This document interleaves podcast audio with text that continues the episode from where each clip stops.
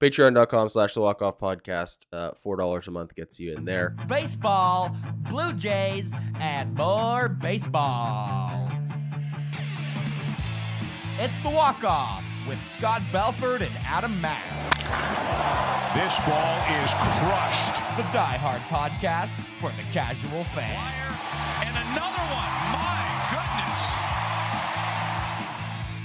goodness. Good morning, everybody, and welcome to the Walk I'm Scott Belford, joined as always by the best co host in the biz, Adam Mack. This is a Monday morning mailbag on a Tuesday afternoon, but we had a. we- We could call it a hiccup, right?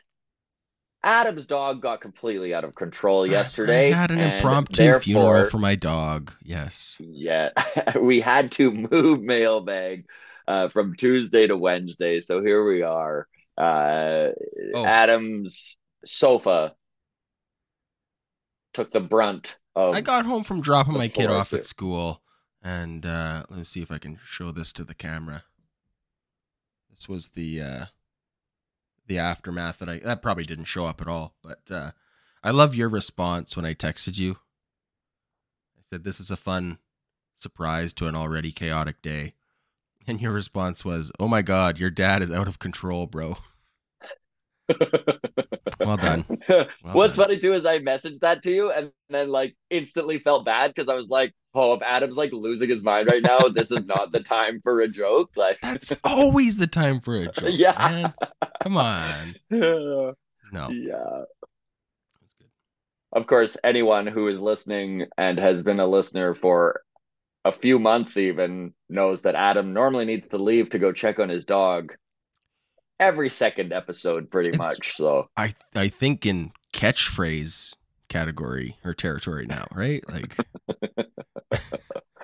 Welcome to the show, comma, I got to go check on my dog. I think is I'll how be right back. I'll be right back. Yeah. exactly. So, this is what we do every single week. We comb through all of your interaction, which is always um, extensive, honestly, to the point where I know we're only getting to 5% of your questions and comments. So, we do apologize if we don't get to yours. Keep trying. You can message us on Twitter or X, whatever you want to call it these days, at Walk Off Podcast. You can reach out on Instagram, the Walk Off Podcast. You can go to our website, the walk off thewalkoffpodcast.ca. I know that we actually had a comment from the website this this show, so that's new. Uh, and Patreon, you get that bump. The Patreon bump, if you want your comment in the mailbag, it is automatic if you are a member of that Patreon crew. Okay. I think we're ready to get into this. Um Yeah, we are. Let's do it. Um before we do, I just want to uh, welcome Mark Drebert, Drebert to the Patreon.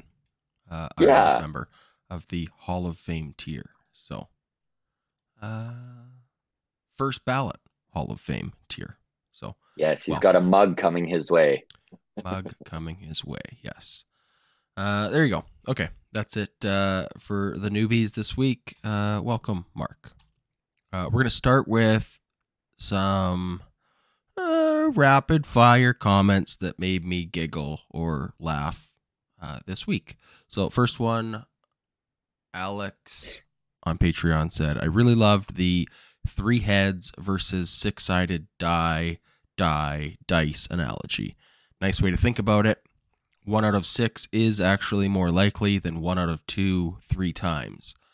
Uh, obviously, we're just making up numbers, but it's still a uh, a good way to think about it. I like it. So that is a uh, reference to something we talked about on MLB Mondays yesterday. So if you're in the Patreon and enjoying the MLB Mondays, thank you. Uh, if you're not, you're missing out. Um. Oh, by the way, MLB Mondays was not on YouTube yes this week, but we did put the full episode out on Spotify. So Okay. a fun little teaser preview there. Um, Mish on Patreon says, uh, I think this is another reference to the story we told on uh, MLB Mondays. I won't say what the story is, but I think the hashtag gives it away. And she says, I'm going to start replying to all of the Moreno Gurriel posts on Twitter with hashtag touching boobies. there you go. Adam and I were in full um, nostalgia analogy mode, Analogy right? mode. Analogies. Yeah, right? we were we were Yeah, good with our we analogies. had all sorts of, of analogies going on. Yeah. I strayed for my my food analogies for once and went with board Yes. games. So yes, um, it was a good episode. Good episode. Um, and then this one from last week's mailbag, I think. Uh, Rob Grossi commented Gary Gausman question mark yes. with a winky face, and uh, Mark Innes uh, explained this is a long long running gag on Kevin Gausman. Um, I think yeah, you chimed in as well, and you said long time ago Adam accidentally called him Gary, and then it stuck. And Rob says, "No worries, thanks for the explanation." When you called him the same thing a few minutes later, I was actually googling it to see if that was a nickname of some sort. So there you go. All right. Um this one is okay, so we, on Mon- MLB Mondays we were talking about the uh Marte hit streak.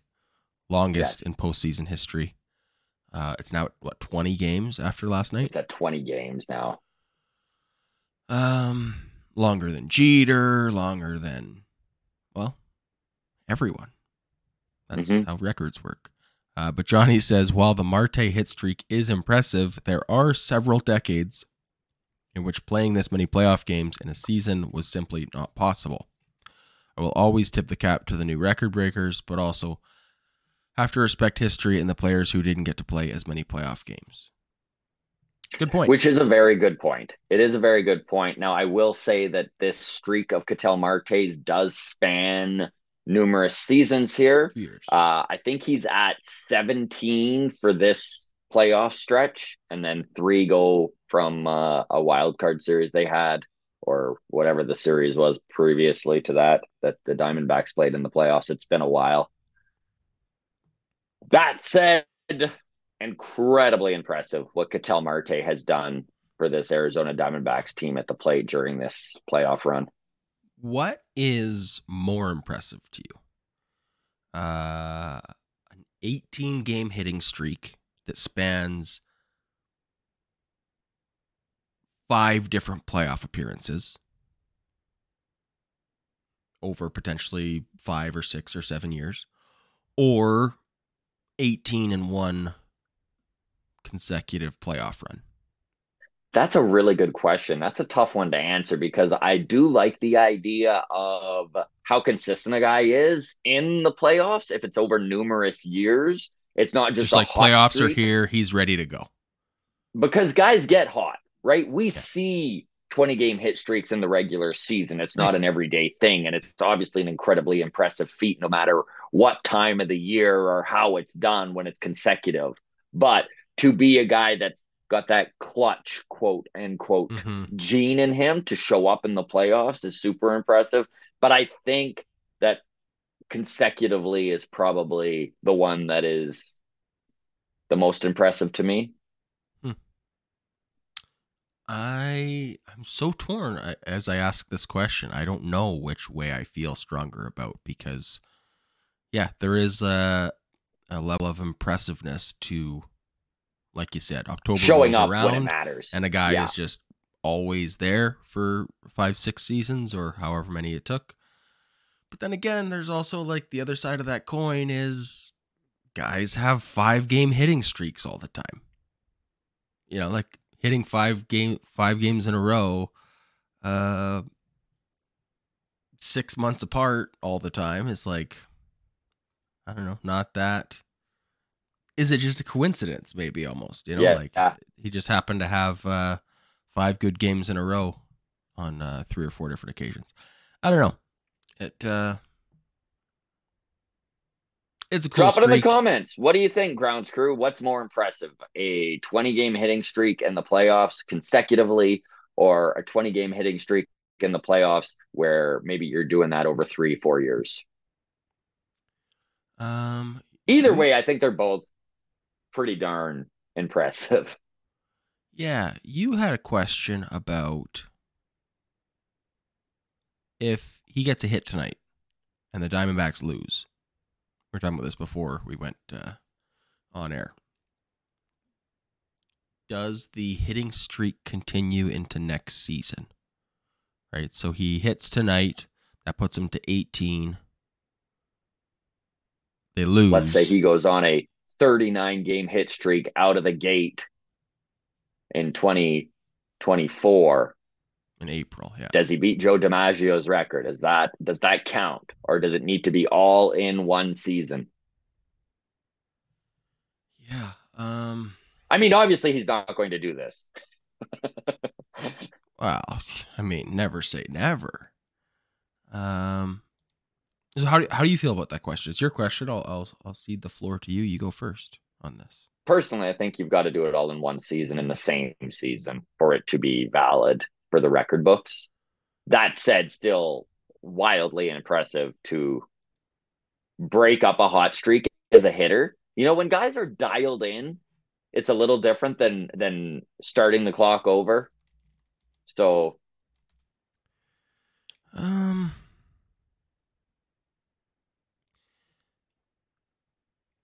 I okay, so I see where your argument is in the starting the clock over on a new season.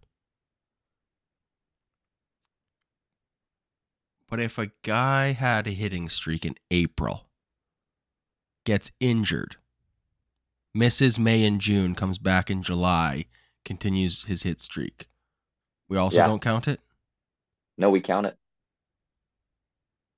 Because that also feels like, yeah, maybe we should. Maybe that is a new hit streak. That is kind of weird to think about. Um, Mhm.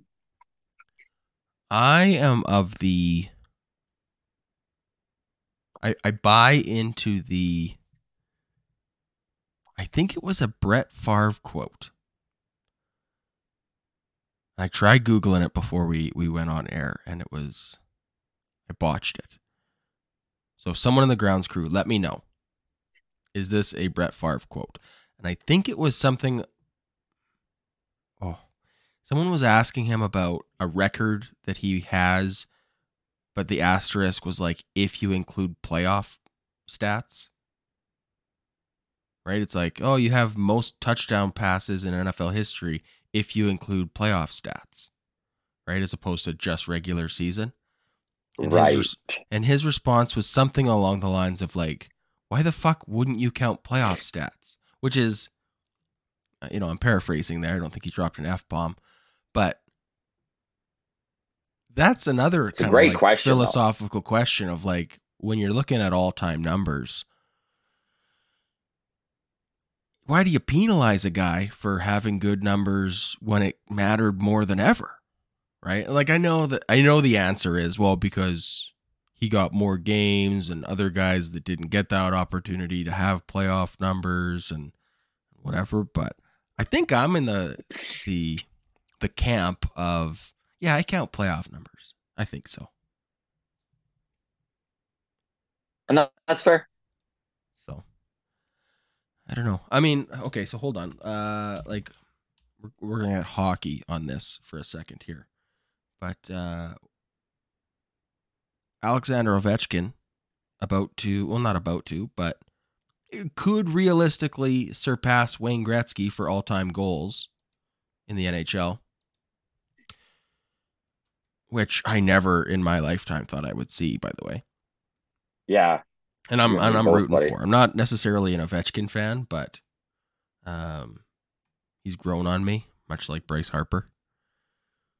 Um, but yeah, is the all-time goals record? It, you only ever look at regular season. Nobody ever counts playoff goals. But I don't know. It's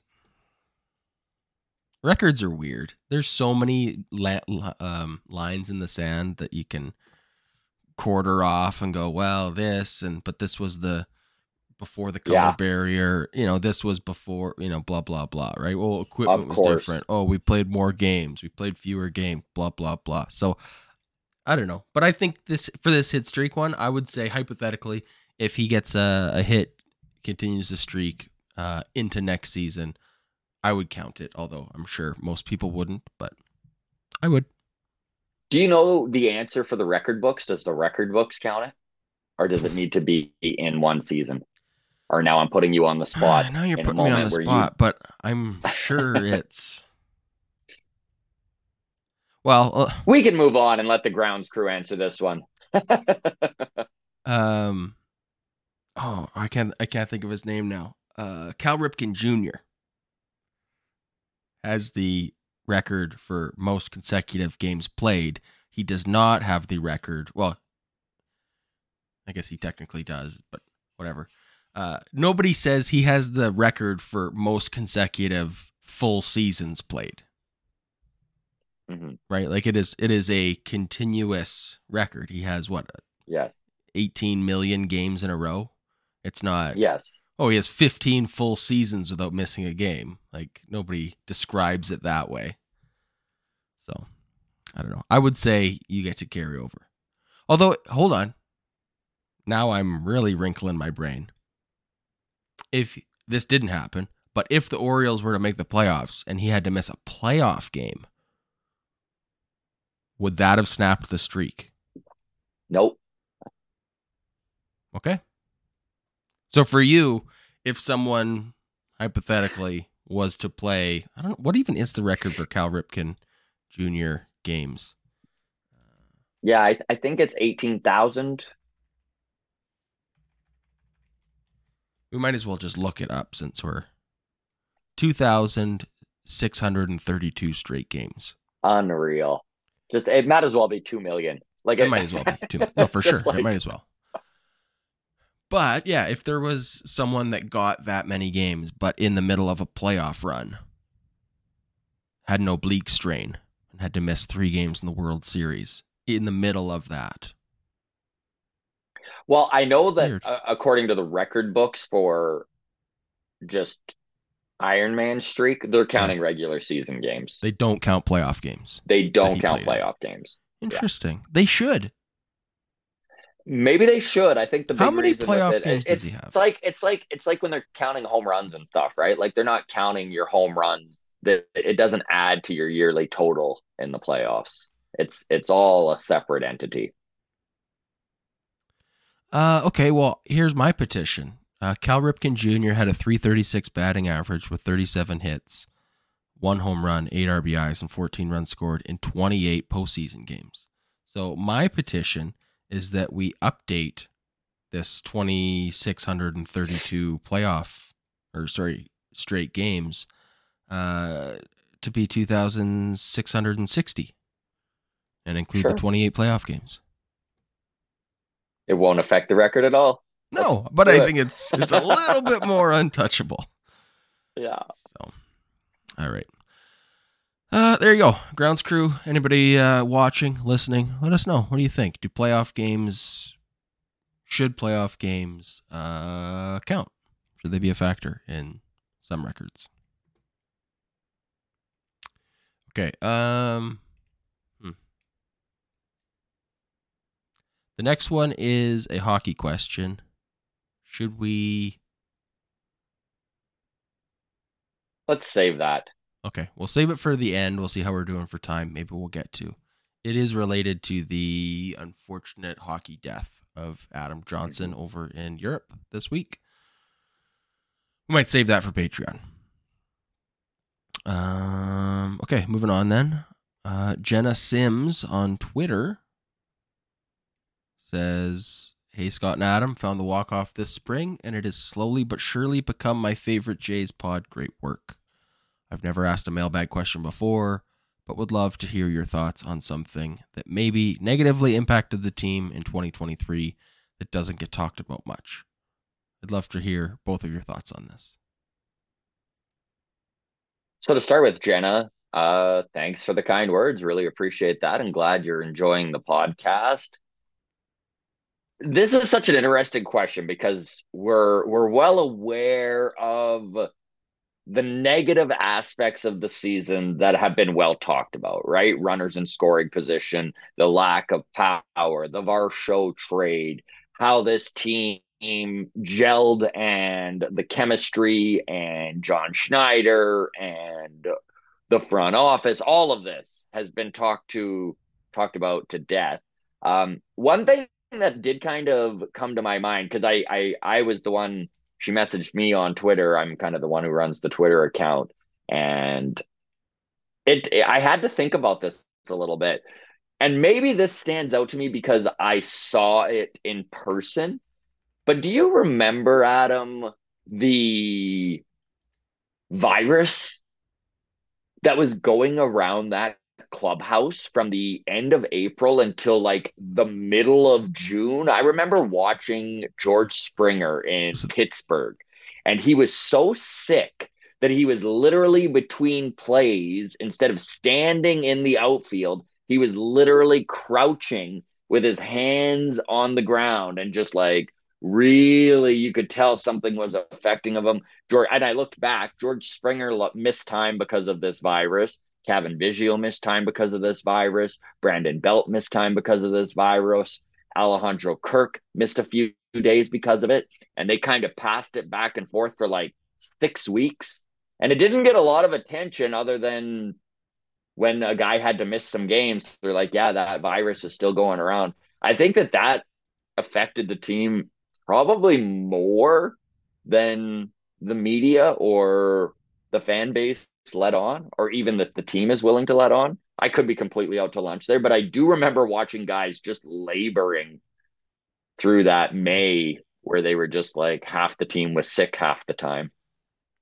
I, that, that doesn't even ring the slightest bell to me. No, I, you don't even remember that. I don't even remember that a little bit. Weird. Yeah, I'm just, I'm just trying to think now. I'm like, how did I miss that? I remember like the COVID season, and we would have yeah. guys like sick and missing, but it was talked about so much. Um, that's a good one though. If that's the case, I mean, that would have probably cost us a couple wins. Possibly. Um, sorry, my phone's ringing. How rude of me.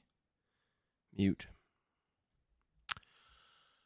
Um, yeah, I don't really have anything other negative uh, other than all the obvious stuff. Yeah. So I can't. I mean, there was the Manoa stuff. There was the, like you said, the Dalton Varsho trade and second guessing. Um, yeah, that's a really tough one to think of how'd she put that? Um, something that maybe negatively impacted this team in 2023 that doesn't get talked about much. Hmm. I feel like. the fan like base's toxicity. yeah, like maybe. Um,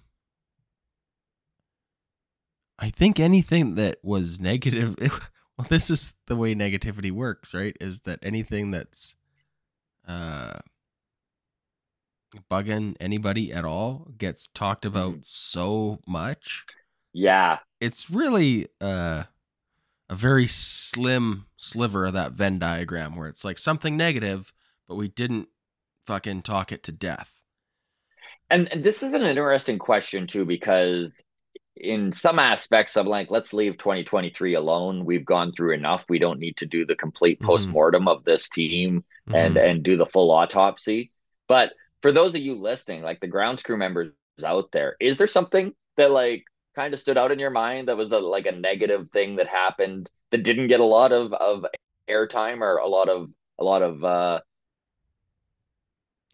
do you think that maybe like highlights? the whole do you think maybe the whole barbenheimer of it was like a factor like you know the barbie versus oppenheimer summer blockbuster like maybe the guys were just spending too much time at the movie theater they kept going back and like watching both of those double features, and they were just gassed for the game? Too much? Yeah. Could be. I don't know. We didn't talk about it much, but Barbenheimer, that's my vote. Um, no, I just think it's, uh, yeah, anything that gets brought up is either brought up to death or yeah, Or completely Mhm. missed. Or completely like under the radar. Like you hear, you know, speculation of, oh, Vladdy's mom was sick, and that's why. he Yeah, that's right. whatever. But it's like, I'm uncomfortable even talking about that. I don't know any facts around that. It's just kind of speculation and rumors that I've heard. I don't like to dabble in that, but I feel like maybe Well, drop a maybe comment, stuff like folks. You know, If there is something that's on your mind that uh, maybe didn't get em- en- enough airtime, let us know. Um, here and here- also, I'm not crazy, right? Everybody, like some of you remember the virus that was going around. yes, it was uh, COVID twenty two. I think it was called. yeah. Um, no. Um, okay. Here's a real, a real suggestion. Okay. For the, for this question, um, we saw Anthony Bass make his first public statements this offseason since, uh, I think it was just after the season ended, but it was like the during the first round of the playoff. Like Blue Jays had just gotten eliminated, and then like a couple days later, Anthony Bass made some comments and was like, "I still want to play ball. I'm looking for a team to join," and blah blah blah. I can't think of the article right now, but I did read one article. I don't want to guess at what newspaper it was in, but it was that there was like uh I guess tension is the nicest way to put it in the clubhouse over how that was handled. And like a potential boycott of a game like a like we're not playing today kind of a response was like bubbling under the surface that never ended up seeing the light of day like publicly that could have been something that maybe lingered for a period of time even even if it wasn't anything like a boycott, I'm sure that there was some tensions and some um, negativity. However, what side of this you're on? Well, that's the thing is I'm just sure just the way that the it's obstacle population most teams wouldn't want to deal with. Yeah, Uh, you know, we saw it with the Rays a couple of years ago, where I think it was members of the bullpen like didn't want to wear Yeah. the rainbow logo jersey, yeah, and I'm not giving commentary on what's right or wrong or who's right or wrong, but the likelihood that all 26 guys in that clubhouse and all the support staff and whatever in the immediate all feel the exact team, same way on yeah, that regardless of which side they were on, it's unlikely they were all on the same side. So just that right there could have just been like a a, a lingering tension that was like I don't know, a distraction that you you know doesn't Distraction's help the the perfect word. Exactly. So Yeah. there you go. Okay, uh, next one from Deb in Discord says, and I love this question. You love this question, so here it is. Question for all: If an ump has a large strike zone after the first couple of innings, what is the best strategic response? Do hitters expand their strike zone? Right, get defensive on those. Uh, should it be a ball? But it's I know it's going to get called a strike. At least try and foul them off. Uh, crowd the plate a bit. Maybe uh, take a hit by a pitch in a low risk area, she describes. Which, by the way, last night's game, uh, Alex, the center fielder for the Diamondbacks, Thomas. Thomas, he fouled one off, off the ground, ricocheted off his cup area. And I Mhm. was laughing out loud because the commentators said took it off the foot. And then they kept showing the replay and they kept zooming in more and more on this foul ball off the foot. And we just, the whole house was laughing. Was we're like, oh yeah, right in the tip of the toe. Like it kept zooming in like closer and closer and showing a more slow mo version of him getting hit in the junk. it's just ah, hilarious. Anyways, so I, I laugh when she said, uh, crowd the plate area. a bit, yeah, to take a hit by pitch to a low risk area.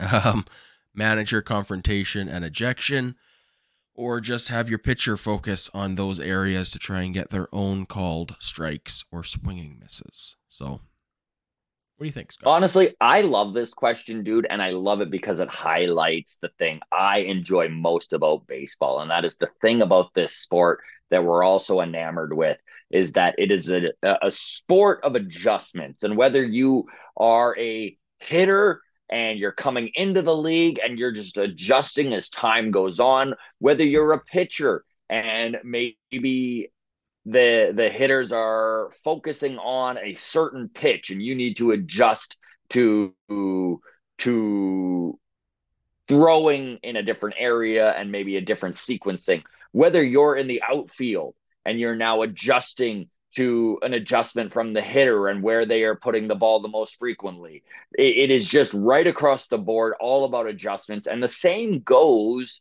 for the strike zone and I honestly believe that when it comes to an umpire, that your one thing you're really hoping for is consistency.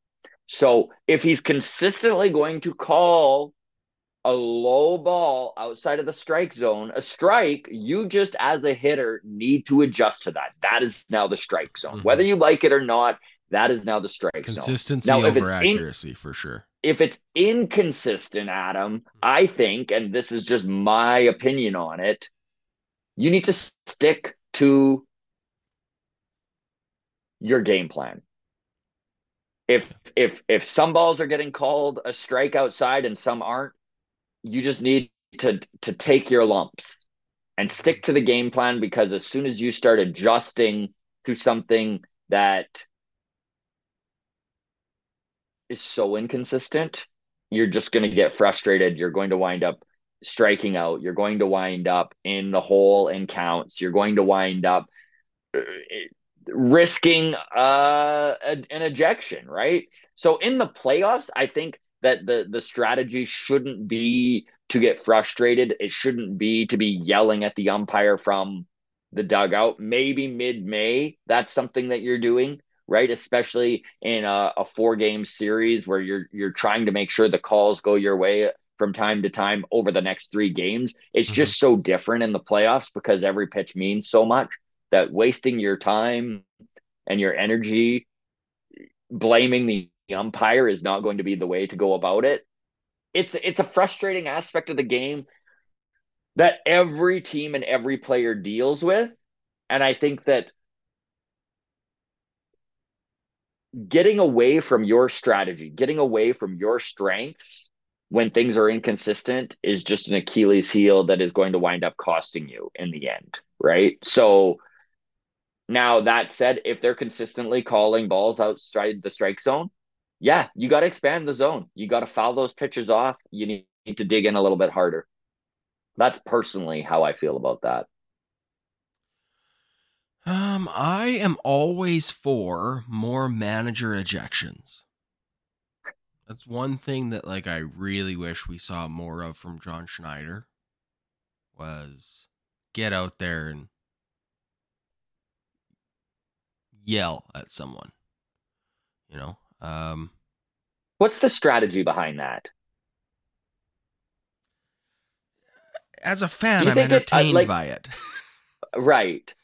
But do you, do you like, because I'm curious, like, do you think, and this is for the grounds crew too, feel free to leave a message in the comment section here. Do you think that an uh, an umpire that is consistently calling balls strikes that are outside the zone, do you think there is value in the um in the manager losing his mind, going out there and getting ejected and showing his frustration? Like, do you think that the umpire maybe after that happens, he's on the iPad and he's taking a look at the strike zone and maybe No, he's correcting himself? I definitely don't think that's the case. But I do think it is a uh, acknowledgement to your pitchers or to your hitters that they aren't in the wrong. Right?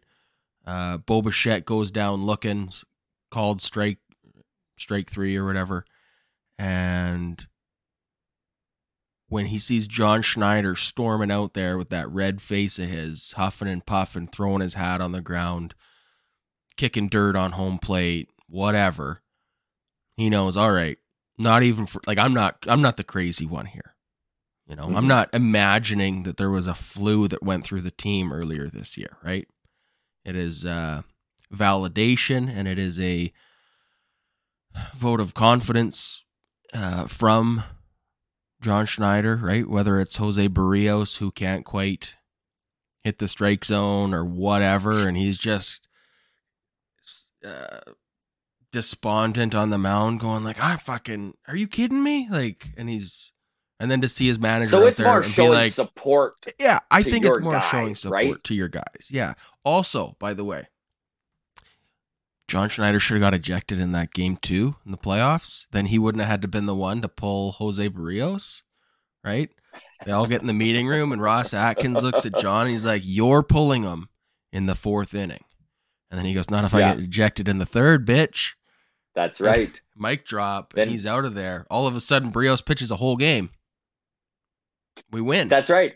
Or Ross Atkins is up there being like, I had no idea Dave Hudgens was going to pull Jose Berrios in the third. I really didn't see uh, Russell Peters pulling him. um, which is a callback, by the way, to anybody who yes. didn't see the last episode. In this um, scenario, Canadian legend Russell Peters yeah. takes over for John Schneider yeah. when he gets called when he gets ejected from the game. We bring him in from the crowd. Big exactly. Blue Jays fan, Russell yeah. Peters. Um, he's right there with the guy from Rush, and it's a it's a great time. Okay. Um, manager ejections, though. I think, yeah, I think there's value in just in that. Um, I don't I don't think it makes a difference. I don't think showing up an umpire ever gets them to change their behavior. Uh, which, by the way, this has been one of my biggest gripes. I, I I comment on it all the time. It happens to Blue Jays players all the time. But that like ball four, where the batter like bat flips and starts heading down to first before ball four is called. Uh, and then the ump does the late strike call. Like, uh, yeah, I hate that. I hate that that hitters do that. And we just the other game, uh, Moreno did it in yeah. the ninth inning, and I think sometimes was... I wonder if when they do that, it's almost the umpire doing like calling a strike late, being like, "Fuck you! You don't tell that's, me when." That's what I mean. Like I call balls and strikes. You don't call balls yeah. and strikes. Like because because it was off the plate by a full Six baseball, inches, right? Like there yeah. was enough room for another ball to be thrown between and still be a ball. Like it was way off. Yeah. But he lays down the the bat and starts hustling to first, and then there's the the old strike call, yeah. and that's for sure. That's what it what it always feels like is the no yeah. no no no. I'm the ump. Get back in here. I don't care. That could have bounced in the dirt. Strike two. You know what I mean? So that I always even think me. that it does have to do with who's at the plate as well. Like yeah. Gabriel Moreno, 23 year old rookie catcher, is going to tell the umpire yeah. 12 year veteran umpire in the major leagues that that was and even though that was the worst call of the game by far mm-hmm. like you said man there's another baseball that could have been put in there and also called a ball before that's in the strike zone but yeah i don't know i think uh yeah i think if john schneider is out there getting ejected jose Berrios finishes that game Blue Jays are in the World Series right now, and Diamondbacks Twitter is losing their mind over Dalton Varsho. Uh, yeah. We could have had him. Oh, look at Dalton Varsho. Meanwhile, Dalton Varsho is getting that called strike on the ugly ball outside the plate, and they're like, "Dalton Varsho, come on, buddy, don't uh, don't show up the ump on that that ball. Let him call it." It's a whole timeline. This is the darkest timeline for any community fans out there. Okay. Um yeah, manager ejections I like. Um I'm with you. If it's a consistent ugly strike zone, I mean you have to adjust your approach as a hitter if it's inconsistent. I'm I'm right there with you. You just just stick to your game plan, and close your eyes and hope for the best. Yeah, that's that's about it for me. Uh Great I- question, Deb. Yep, love it. Okay, next one comes from submitted to our website, the thewalkoffpodcast.ca. Uh Is that what our website is? Yeah. No.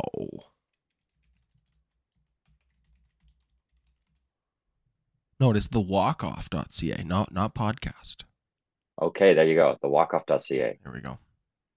Hilarious. okay. There we go. Do not go to the walkoffpodcast.ca. It is a much different website. Um, nonetheless, James Dunlap submitted a, a question that way because that is another way you can uh, submit to the mailbag. So James says, uh, "Would you place any stock in thinking that the Blue Jays blow the hubs off the budget this offseason? Uh, strictly from a business point of view, the Rogers Center renovation will wrap up this winter." completing the crown jewel of the fan experience. Uh, which means you can't have a fan experience unless you have crown jewels to spend, right? That's right, buddy. Um, perhaps, Translated beautifully. thank you. Uh, perhaps uh, we'll see this offseason as the time to spend on players to add a quality team to a predicted quality stadium experience. So, do you think? So in the press conference that Mark Shapiro led after the Ross Atkins press conference, he basically stated that the budget isn't going to be increasing all that much or decreasing, but it's also not in stone yet. I think they are going to spend again this season, 2024. I think they absolutely need to. Are they going to blow the doors off the budget? I think there are two scenarios in which the budget budget does increase substantially, where they kind of go from I think they're eighth in Major League Baseball right now in payroll. I think they could be a top five team, but there's some things that would need to happen. Number one, I, I have no doubt that they do have a Shohei Ohtani budget, a unicorn budget that is completely separate from all the other math and budgets that they have in hand here. This now, I'm not saying by any Scott. means. I'm you not just saying, designed our thumbnail for today, buddy. Blue Yeah, Jays all in on Shohei. This changes everything. Things just Dude. got real. you can't convince me there aren't 15 Major League Baseball teams that are all in on Shohei Ohtani. It is such a rare moment to have a guy like this available on the free agent market. And the Blue Jays 100% are going to be in on him. Now, that doesn't mean a damn thing because Shohei Ohtani is the one who is going to choose where he goes. It is not going to be up to an organization. All these orgs can do is literally present the best deals that they're prepared to do, give their slideshow presentation of, of oh, look at look look at all of the the Japanese culture within Toronto. Look at look at look at all the Japanese people that are here in Toronto. It's one of the largest areas in the world that isn't Japan Right. for that, right? Look, look at what we can pre- present that other cities can't do. And then they just need to cross their fingers and hope that there isn't one of the other 14 teams also presenting these very similar in budget, I'm sure. I, I like if you're going to make a push on Shohei Ohtani, you don't want to offend him, right? Like you don't want to be like, "Hey, here's 200 million, you know, this is the best we can do." Like why even put it in there? You want him to answer your second phone call with your first phone you call's offer. and and that's the goal. You hope that when the Shohei Ohtani sweepstakes begin, that you're in that 15 teams making a presentation, and you can wind up being one of the five in the end. And I think the Blue Jays actually have it within them to do that. Again, this is a 1% chance that Shohei even considers going to Toronto. We already have heard all of the rhetoric about he would prefer a West Coast team, the time zone, the fact it's just easier on his Japanese fan base to watch him on the West Coast. But Shohei has also come out and said that winning is paramount to him at this point, which means maybe he does consider a New York Yankees, a New York Mets, a, Toronto Blue Jays, a you know, you know darn well that the Padres and the Dodgers are making their pitch. You know darn well the Angels are going to try up re up on him again. You know darn well the Seattle Mariners are going to be like, we had Ichiro. We've got so much Mhm. precedence here with the with the Japanese fan base. Uh, like again, you would be doing your fan base a disservice and your organization a disservice if you're not going to make a true run at a unicorn like Shohei Ohtani. So I do think there is a separate budget for in case that 1% falls the Blue Jays way. Now, can is there another scenario in which the Blue Jays budget does increase? I do wonder about Cody Bellinger. How does the Blue Jays front office evaluate where Bellinger is at and how he would fit into this lineup? They if if they decide Bellinger might be the thing that puts them over the top, I could see the Blue Jays having another $150 million contract. What, what maybe it's seven years, 170, which would increase the budget. It's not going to blow it completely out of the water like James is suggesting, but it do, would it would be an increase from the 2023 budget. Most likely, 75% chance this budget is going to be the exact same it was last year. There's probably going to be some significant signings, but nothing that's going to make the rest of baseball go, holy shit, look at Toronto going all in. Thoughts, Adam? Like, where are you at on the budget? Do, can you see them as as he says? The how did he uh, blow the hubs off the budget?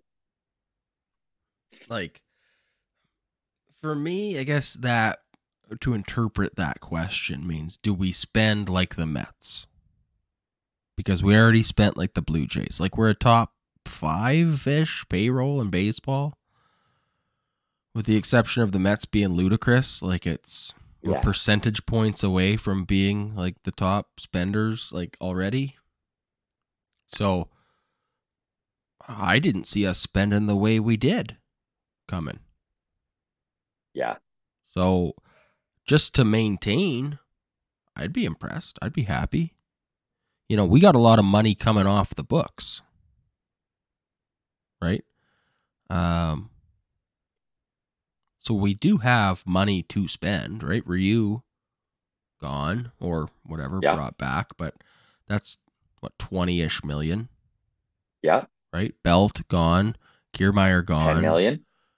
uh, 10 million. Merrifield gone, Chapman gone. Like we got six or seven Just rem- replacements. Just a reminder, Chapman was making thirteen million. Yep. So yeah, there's there is There's money like- to spend. sixty-ish they- million dollars to spend that doesn't even increase the budget. Yeah. You know, like if we're talking about replacing Matt Chapman. Okay, I saw this in the comments. Uh, I don't- don't remember where, but it was like something along the lines of, if you go get Cody Bellinger, you should feel all right with starting uh, Davis Schneider at third base, or you know, like or not sorry at third base, uh, Roland Biggio and Schneider at second, and Barger Martinez at third base. If you have Cody Bellinger as the guy you're bringing in for the outfield, Yeah. that's like that doesn't even increase the budget if, if that's the way we end up going to to go get Cody Bellinger on a seven year, one seventy million dollar deal. There's still because of the money coming off the books, money to be spent. So, yeah, I mean, Speaking blow, the, blow the hubs off the doors uh, is only the unicorn, but like that's the unicorn Yeah. budget or whatever you call it for Shohei Ohtani. We would have to overspend more than anyone else because what do they call it? The Toronto tax, the Canada tax, Yeah. the whatever tax. You got to pay more to bring in George Springer than anyone else is going to spend already. So uh, for me, that's why like Shohei Ohtani is just not coming to Toronto because someone Mhm. is going to offer him six hundred million, so the Blue Jays would have to offer him eight hundred million to entice him. To be like, hey, after taxes, eight hundred million is the same in Canada as you know six hundred million is in Houston Yeah, or whatever, right? So it's like really, it's that's tough. You know who I'm really falling in love with, dude, that. I think would be the perfect one year veteran contract that gives us a little bit more time to develop Orelvis Martinez and Addison Barger? Hmm. Evan Longoria.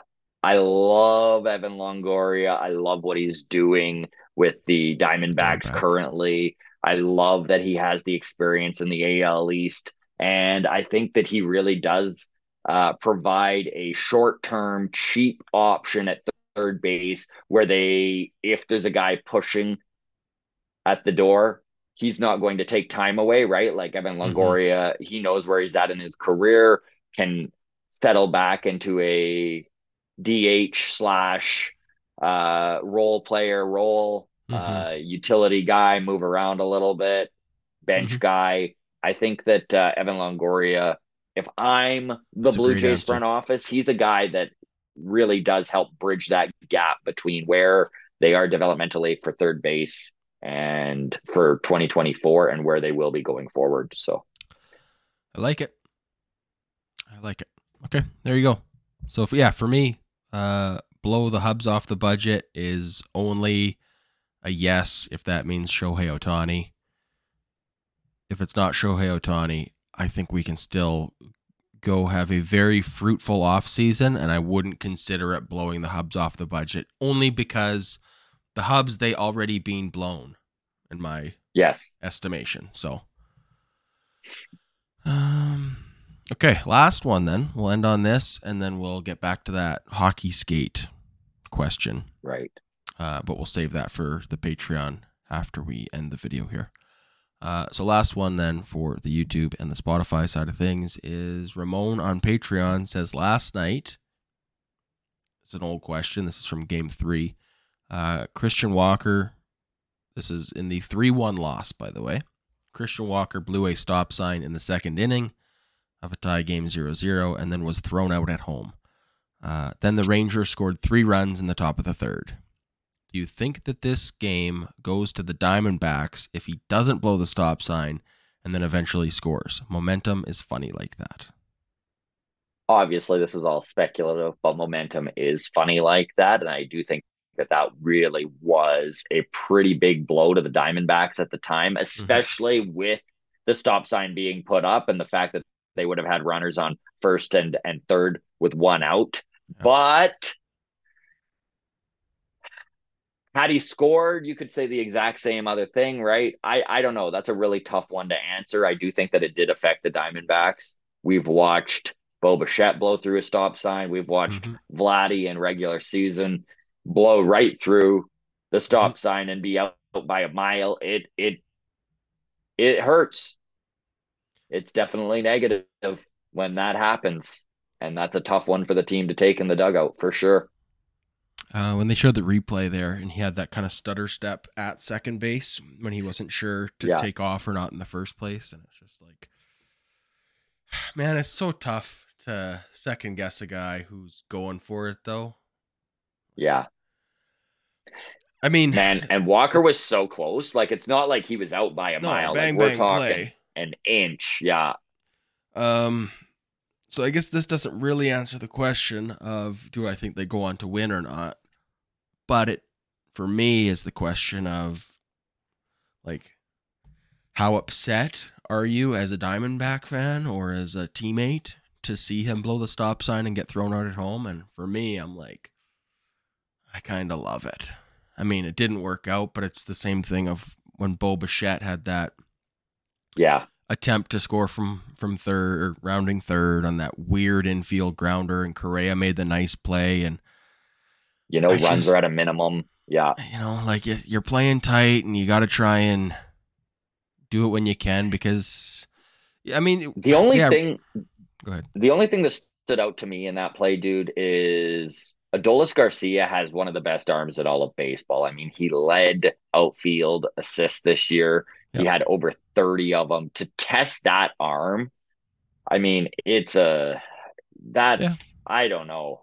That's a tough one, man.